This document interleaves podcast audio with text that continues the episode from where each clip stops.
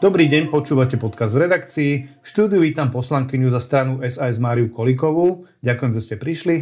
Ja ďakujem veľmi pekne, že ste ma pozvali. Ja som reportér denníka en Miro Kern. Pani poslankyňa, v útorok bude v Bratislave a v ďalších mestách tretí protest opozície proti zrušeniu špeciálnej prokuratúry.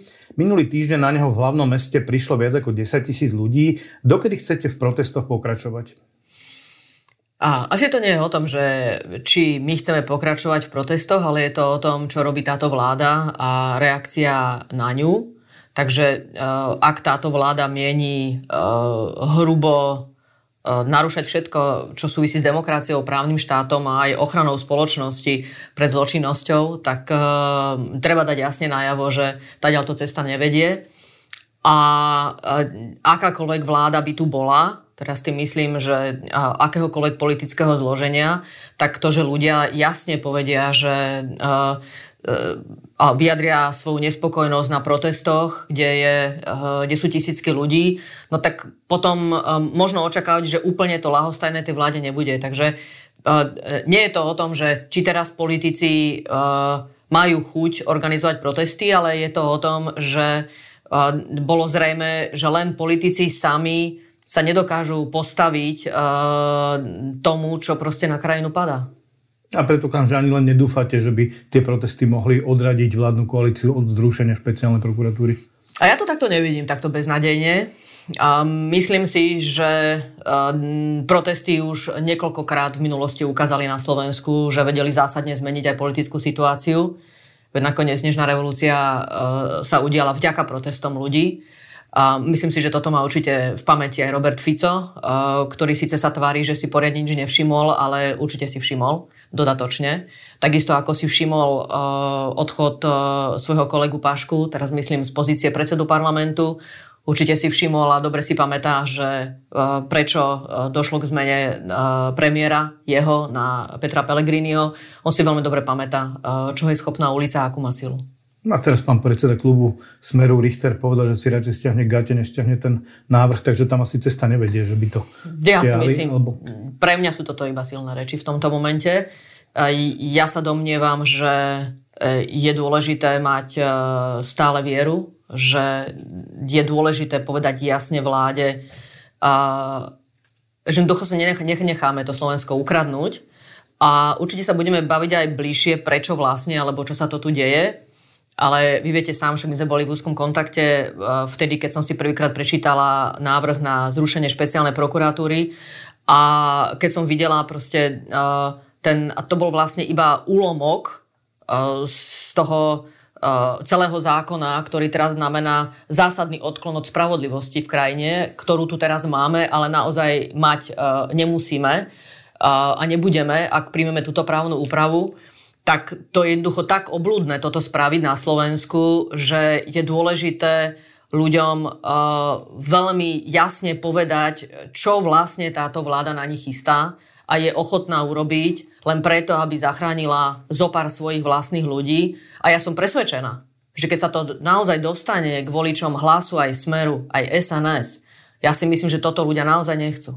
Mm-hmm, tak to možno skúste ako zhrnúť, že, že čo, sa na, čo sa stane, pokiaľ prejde novela trestného zákona a pokiaľ prejde novela trestného zákona z toho titulu, že sa zruší špeciálna prokuratúra, ktoré prípady nominantov minulej vlády budú ako prvé problém, čo, čo by mohli ako prvé zastaviť, kto by sa mohol ako prvý dostať na slobodu? No, určite poviem aj k prípadom.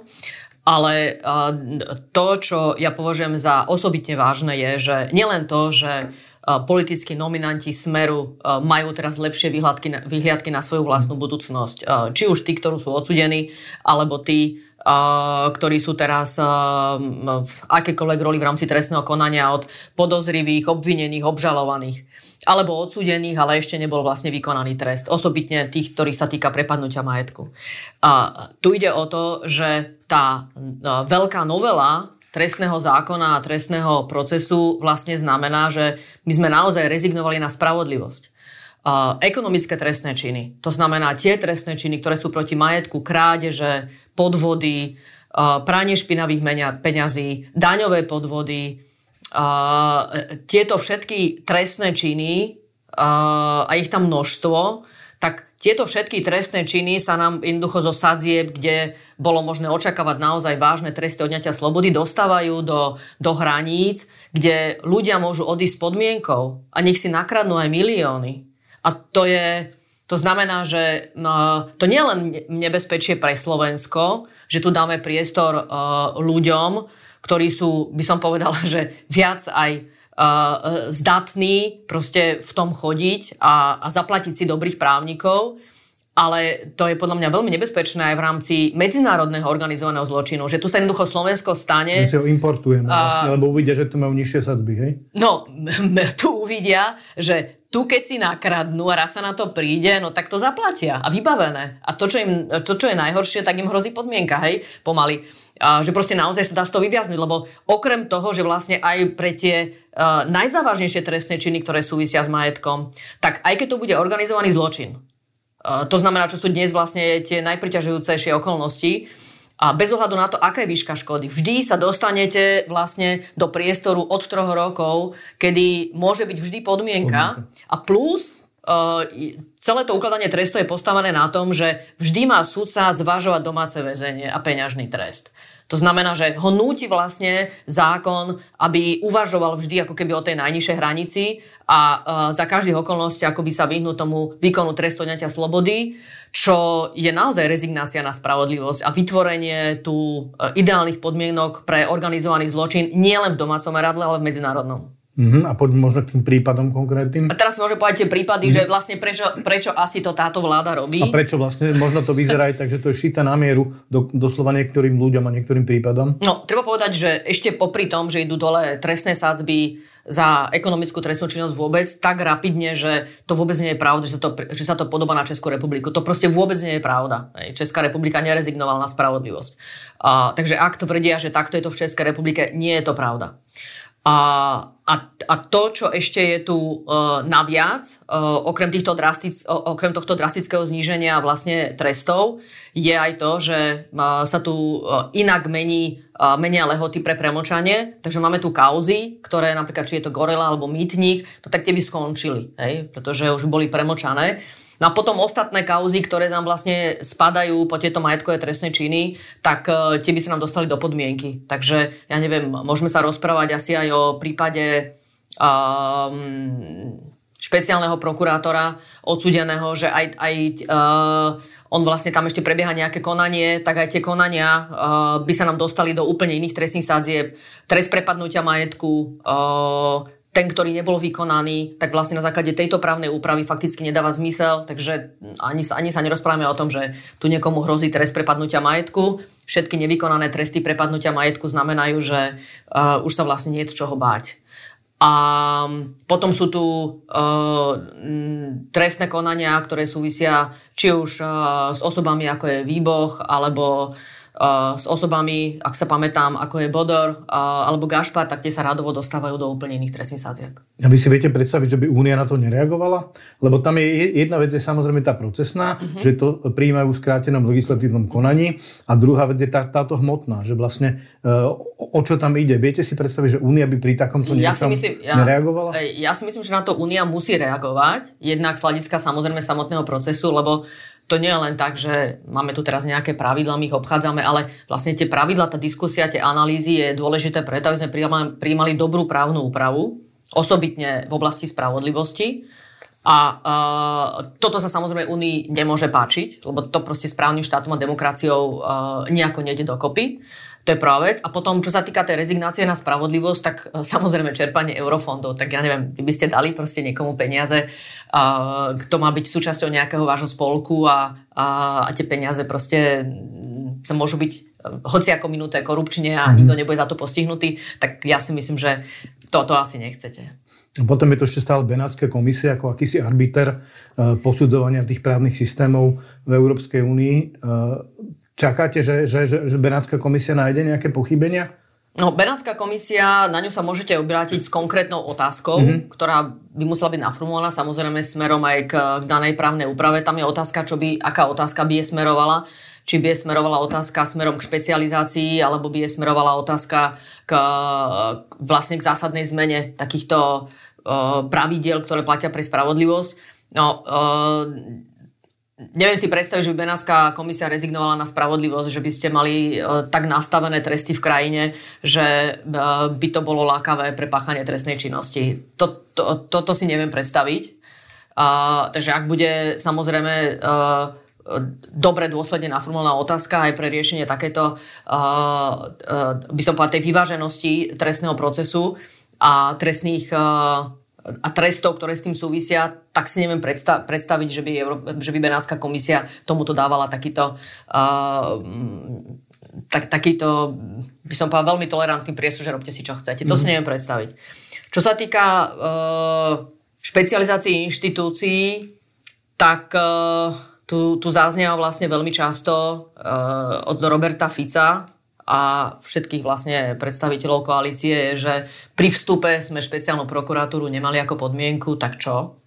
Tak voči tomu sa treba... Veľa inštitúcií nemali ako podmienku. Ale voči tomu sa treba veľmi zásadne ohradiť, lebo my tu máme e, nejaké desiatky rokov po a medzi tým sme aj my prijali e, ako krajina viaceré dohovory na, e, pre boj proti korupcii, či už je to v rámci Rady Európy, alebo aj ó es en, ale aj pre samotnú Európsku úniu je dôležité, aby krajina bola imúna voči korupcii a voči organizovanému zločinu, lebo a, ako náhle vlastne máte v, v tom spolku nejaký priestor, kde sa to dá robiť, a, no tak je jasné, že proste sa bude takáto trestná činnosť a, centralizovať vlastne do takýchto krajín, do týchto priestorov a ohrozuje to proste celú úniu. Takže a, toto určite nejakým spôsobom únii ľahostajné nie je. A tá otázka je proste absolútne irelevantná. Mm-hmm. Tie argumenty pána Danka, že všetko, čo je špecializované, nie je v poriadku, alebo taký argument, že sme príliš malá krajina na to, aby sme mali nejakú špeciálnu prokuratúru. Áno, ten prvý bol od uh, pána Danka, ten druhý bol od pána Pellegriniho. Uh, tak najprv pánovi Dankovi. Uh, netreba ani špecializovať, tak ja, mňa by zaujímalo, že či všetko rieši iba u svojho obvodného lekára. A osobitne, ak bude riešiť operáciu srdca, či mu je jedno, že či ten človek, chirurg, je v tejto oblasti naozaj doma a urobil už niekoľko operácií, tak asi to je proste takéhoto charakteru argumentácia. Je kľúčové pre organizovaný zlo, pre boj proti organizovanému zločinu a boju proti korupcii mať špecializované inštitúcie. A teraz ono, v zásade si môžeme povedať, že ono to na tom nestojí, že či máte samostatnú inštitúciu, alebo či v rámci jednoducho organizácií tej prokuratúry máte samostatnú takúto jednotku. Tak my sme sa rozhodli, že máme samostatnú inštitúciu, ale a, a tá je účinná pre boj s korupciou. Takže áno, asi by sa dalo rozprávať o tom, že mohlo by to byť možno inak zorganizované, ale určite e, sa nedá pristúpiť k tomu, aby sa zobrali prokurátorom spisy a tí prokurátori, prokurátori, ktorí sú špecializovaní, že by už tú činnosť nemali robiť. Tak to ide proti všetkému, čo súvisí s bojom proti korupcii a s tým nemôže nikto súhlasiť. Ale tu je jasné, že to, čo ide tejto vládnej garnitúre, tým ide o to, aby tých ľudí, ktorí sú v tom dobrí, aby tých odstavili a dali to ľuďom, ktorí s tým zatiaľ nič nerobili. A... A jednoducho tie, tie kauzy, tých tisíc kauz, ktoré sú teraz na špeciálnej prokuratúre, zjavne je tu záujem na tom, aby proste nedopadli dobre. Lebo to, to sa inak nedá chápať. Že, um, prečo inak by ste zobrali proste veci ľuďom, ktorí majú naštudované, pripravené, napísali obžaloby, vedia presne, ktoré dôkazy, v akom čase treba vykonať. Takže to znamená, že proste tu je záujem tejto vlády, aby tých tisíc kauz uh, skončilo v nedohľadne. Mhm. Vráťme sa k tým protestom. Predpokladám, že na nich nebudú predstavitelia Olano. Núkali sa vám vôbec, že tam prídu? Ja by som povedal možno k tomu začiatku. Mm-hmm. Keď som videla a mala som to zdesenie, čo je pripravená táto vláda urobiť, tak som ako politik prišla k silnému presvedčeniu, že čo najskôr to treba povedať jasne ľuďom. A, a je dôležité, aby ľudia povedali, že s týmto nejakým spôsobom nesúhlasia. Dali to uh, uh, veľmi zreteľne, dôsledne a jasne najavo vláde. A, a že tou cestou sú protesty.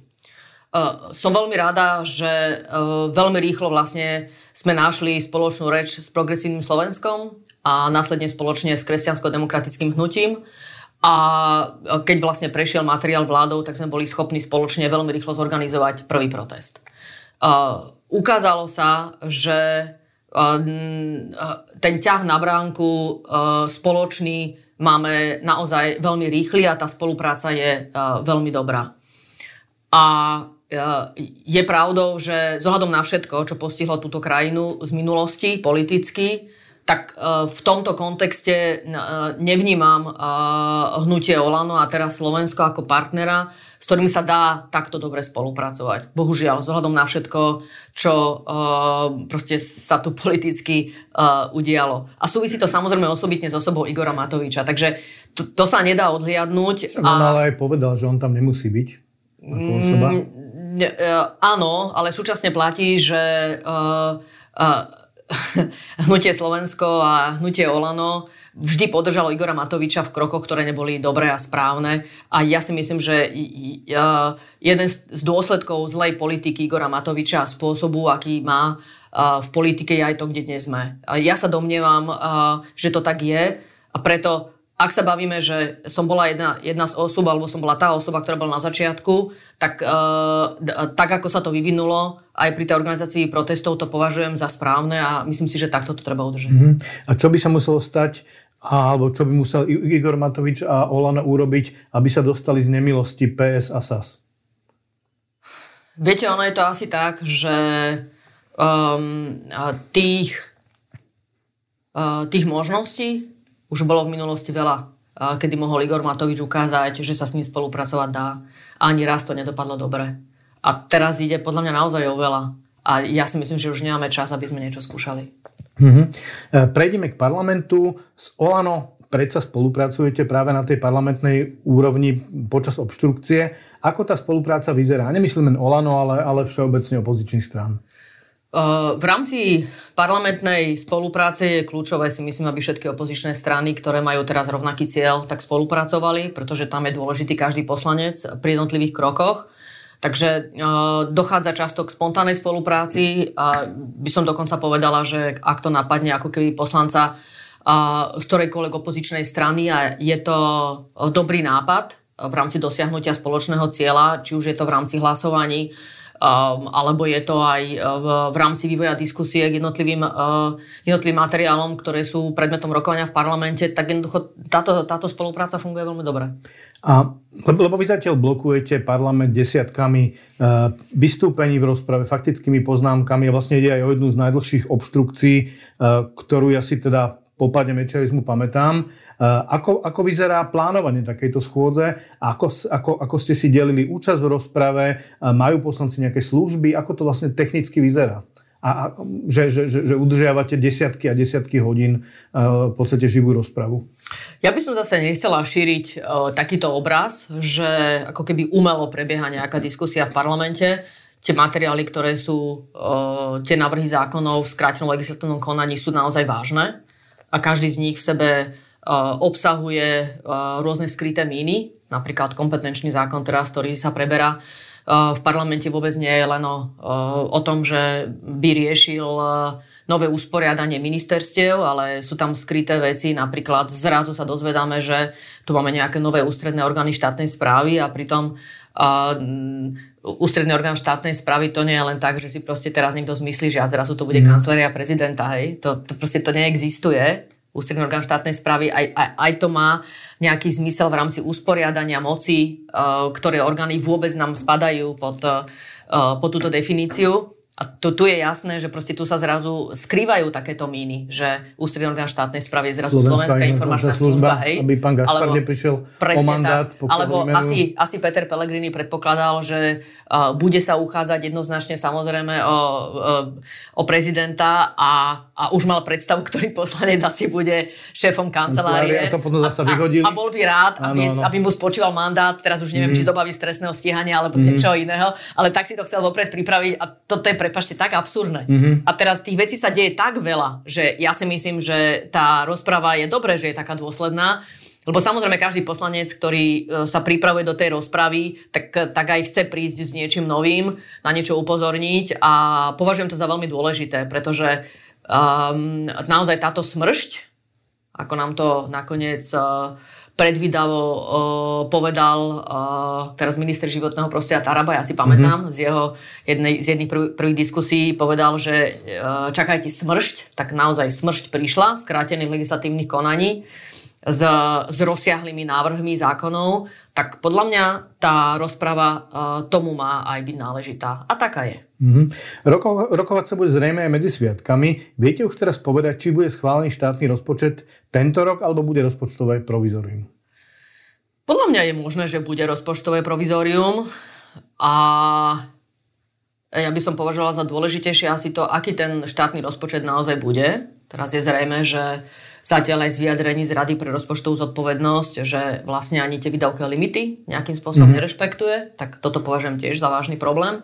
Okrem toho, že uh, uh, je to štátny rozpočet, ktorý uh, pripravuje budúcnosť naše deti a aj našu krajinu, uh, nielen preto, že strácame rating medzinárodnými agentúrami, Uh, pretože konsolidácia verejných financií, uh, to ani neviem ako označiť, to sú proste prázdne slova zo strany vládnej koalície, ale je to proste ohrozenie uh, rozpočtu tejto krajiny. Takže uh, m, považujem za, tiež za dôležité naozaj veľmi dôsledne sa rozpočtu venovať a za, ja by som asi povedala, že tiež za popretie uh, normálnej parlamentnej demokracie považujem, že rozpočet nie je prerokovaný vo výboroch v riadnom čase, že proste je to v krátkych časoch predtým, ako začína schôdza, ktorá začína o deviatej, prípadne teda dnes o desiatej, rokuje sa do polnoci, v piatok sa rokovalo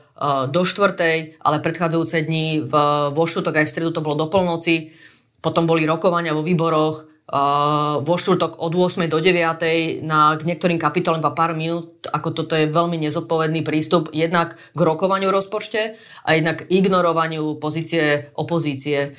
A ja sa domnievam, že tento proces tiež uh, k tomu jednak neslúši rozpočtu, ale je to hrubé pošliapávanie parlamentnej demokracie na Slovensku. Čo bude pre Slovensko lepšie? Takýto rozpočet, ktorý vy kritizujete, alebo provizorium? Ja by som skoro to videla tak, že uh, no s ohľadom na to, z čoho by vychádzalo teraz to provizorium, tak to nevyzerá zase až tak zle. A takže ja sa uh, nebala by som sa toho, že tu bude provizorium nejaké obdobie na začiatku roka a, a dokonca by som to považovala za, uh, za dobré východisko, ak by výsledkom bol lepší rozpočet ako ten, ktorý máme na stole. Uh-huh. Ako sa vám v opozícii spolupracuje s pé es? Richard Sulík pred voľbami hovoril, že ste prirodzene najbližší partneri. Je tomu aj tak v praxi? Toto sa dá povedať, že naozaj aj prax to tak jednoznačne ukazuje. A nakoniec za organizácia protestov išla smerom od nás najprv k progresívnemu Slovensku, následne sa spoločne dohodli ešte na oslovení ká dé há. Myslím si, že je to náš prirodzený, asi prvý najbližší partner. Uh-huh. A ako je to z ká dé há? Je ká dé há tak vyhranený ideologický super es a es, ako bolo Olano a čiastočne aj Smer rodina v minulom volebnom období? Ja myslím si, že naša spolupráca na protestoch jednoznačne vám dáva odpoveď. Uh-huh. Hlas chce zvýšiť počet sudcov Ústavného súdu a vysvetľuje to tým, že Ústavný súd je preťažený. Čo na to hovoríte a čo za tým vidíte? Tak... Uh... Um, teraz som si spomínala, že som neodpovedala na začiatku ešte na uh, Pellegriniho komentár k, uh, k tomu, že Slovensko je mal, malá krajina mm-hmm. a preto nepotrebuje špecializovanú inštitúciu, tak by som sa k tomu vrátila a doplním aj na toto Jasne. Odpoveď, lebo prepáčte, to sú také uh, dve... Uh, ja nemám ani ako to nazvať, tieto úvahy uh, kandidáta na prezidenta, pretože sú tak scestné. Tak prvá úvaha, že pre malú krajinu netreba špecializovanú inštitúciu, tak akože za to, že sme malá krajina, tak uh, nám nevadí korupcia a organizovaný zločin, lebo uh, uh, tie špecializované inštitúcie pre boj s korupciou tu máme preto, aby sme v tom boli úspešní. Takže asi keď sme malá krajina, tak na toto um, asi sa tomu netreba venovať podľa neho. Tak to je, no, um, ja nemám nejak, či, to, či sa to dá nazvať, že chybný názor, ale to je, to je proste... Uh, Uh, tak nejako si to zdôvodniť musel, tak no, mi to prišlo. Dobre, dobre. a, a teraz ten jeho ďalší výrok smerom k Ústavnému súdu, že je preťažené, preto treba viac ústavných sudcov, no tak stačí si pozrieť štatistiku Ústavného súdu a vidíme, že Ústavný súd je schopný viac vybaviť, ako dostáva. Je to znamená, že doháňa ten dlh. Presne z tých tak. Čias, keď mal ústavný málo ústavných súd, sudcov. Jednoznačne ho doháňa. Keď uh, Peter Pellegrini chce, aby sa mu darilo lepšie, tak je mal čo najskôr uh, vyhlásiť voľbu ústavného sudcu, po tom, čo sa vzdala uh, pani ústavná sudkyňa Lašáková. A ja sa domnievam, že už napĺňa skutkovú podstatu trestného činu marenia a úlohy verejného činiteľa, pretože tento trestný čin je aj z nedbanlivosti dokonca uh, pachaný. A ja si myslím, že on veľmi dobre vie, že je dôležité, aby túto, uh, túto voľbu vyhlásil, osobitne ak si myslí, že nestíha. A tri mesiace už meška. Takže si vlastne sám protirečí. Na jednej strane chce navýšiť počet ústavných sudcov, na druhej strane nechce dovoliť, dovoliť toho trinásteho Úplne si protirečí. Mhm. A, takže jasné, že es a es nepodporí takúto úpravu, ktorá si vyžaduje zmenu ústavy, to znamená navýšenie ústavných sudcov. No, že? Jednak to nedáva zmysel nejaký, to odôvodnenie, nepotrebuje viac ústavných sudcov. Potom je dôležité, aby to zloženie ústavného súdu v nejakej miere reflektovalo aj by som povedal, politickú farebnosť uh, krajiny. To znamená, aby dochádzalo k obmene naozaj v rámci jednotlivých uh, funkčných období parlamentu. My sme k tomu tak nastavili aj prechodné ustanovenia, aby sa nám vlastne toto upratalo na ústavnom súde. Uh, keďže vlastne v jednom volebnom období sa navolilo veľmi veľa ústavných sudcov, tak sme k tomu vlastne vytvorili pravidlá, aby sa toto upratalo a došlo k postupnej obmene. A nestalo sa zase to, že väčšina v jednom volebnom období bude navolená. Toto by sa znovu narušilo. Takže myslím si, že zjavne je tu úmysel politicky tam dostať svojich ľudí, ktorí zdieľajú tie hodnoty, ktoré má súčasná vládna koalícia, čo určite nie je v poriadku a uh, ani ich viac netreba. Mm-hmm. A niektoré opatrenia vlády zrejme skončia na ústavnom súde. Podľa všetkého tam skončí práve zrušenie špeciálnej prokuratúry. Čo okrem zrýchleného príjmania tejto zmeny sa dá na ústavnom súde napadnúť?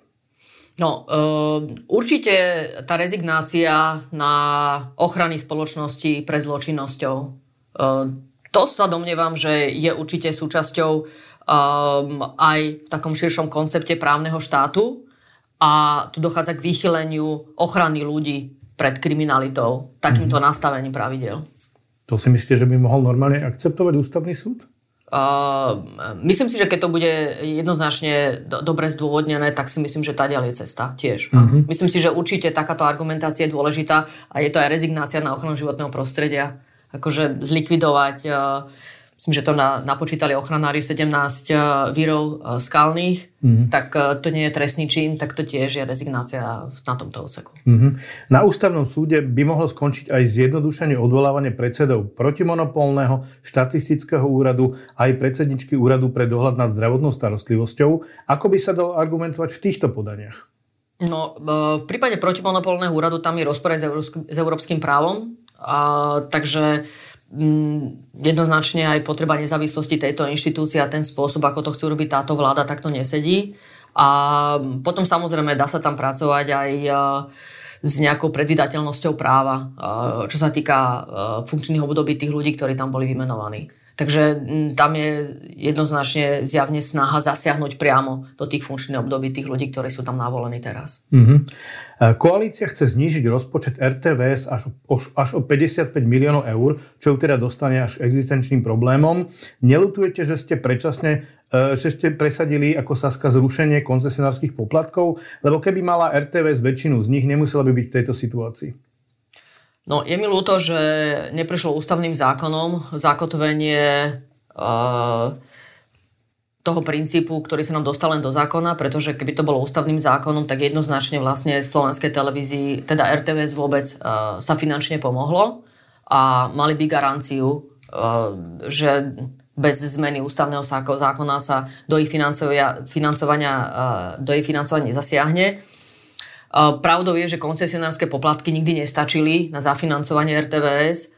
Boli k tomu potrebné ešte ďalšie vlastne zmluvy so štátom, takže ten priestor vlastne na manipuláciu zo strany štátu tu stále bol. Takže nedá sa to podľa takto jednoducho povedať, že tým, že sme zrušili koncesionárske poplatky, tak sme umožnili takýto zásah. Ten zásah je teraz jasný zo strany zákona. Určite, keby to bola iná situácia, že by tie koncesionárske poplatky ostali, tak som presvedčená, že keď takto transparentne idú protom, pod, uh, proti vlastne, idú znížiť uh, uh, vlastne ten podiel, ktorý má dostať uh, er té vé es, tak uh, um, určite by boli, určite by robili niečo podobné aj na základe zmluv, ktoré by mala mať er té vé so štátom. Takže určite by do nej finančne zasiahli. Takže nesedí, že keby ostali koncesionárske poplatky, tak finančne sa jej to nedotkne teraz. To určite nie. To, takto sa to nedá povedať. pé es podporí v prezidentských voľbách Ivana Korčoka. Očakáva sa to aj od es a es. Kedy tak urobíte a prečo ste to ešte neurobili? To bol váš minister.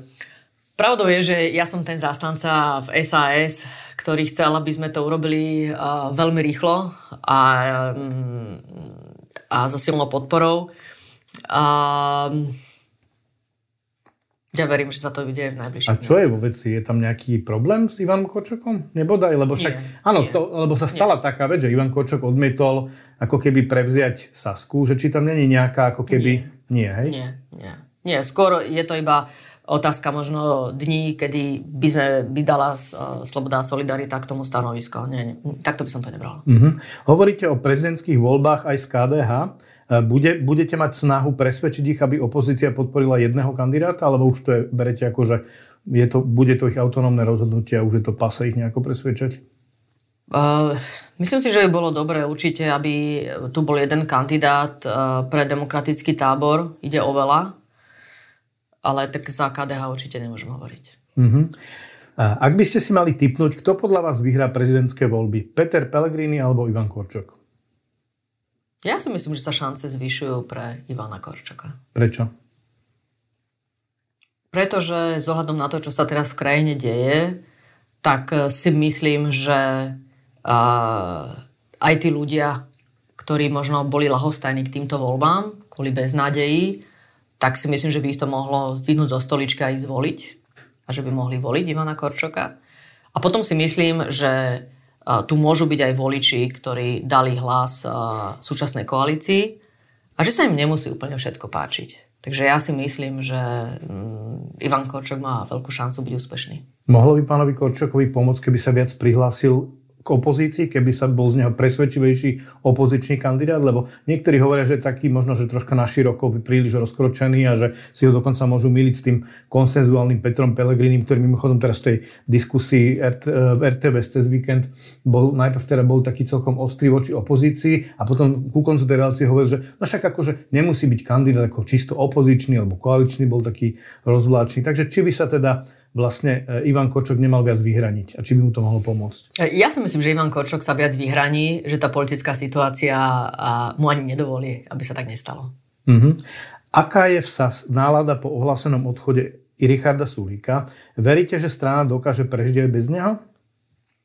Situácia v strane je, odchádza líder, hľadá sa líder a áno, ja verím tomu, že Sloboda a Solidarita je silná strana a, a toto je možno dokonca možno aj posilniť. A vy budete kandidovať za predsedničku es a es? Ja som sa zatiaľ už k tomu viackrát vyjadrila a to, čo som povedala, je, že určite budem kandidovať do Republikovej rady a k tomuto sa zatiaľ jasne nevyjadrila. Lebo tam je taký technický problém, že? Myslím, že najprv musíte byť členka Republikovej rady, až potom môžete kandidovať, že? Nie. Nie? Môžete aj takto, ako, ako radová členka. Nie, hej? To s tým nesúvisí. Uh-huh. Hovorí poslankyňa za es a es Mária Kolíková. Ďakujem, že ste prišli a vám ďakujem, že ste nás počúvali. A ja vám ďakujem, že ste ma pozvali ešte raz. Pekný deň. Pekný deň.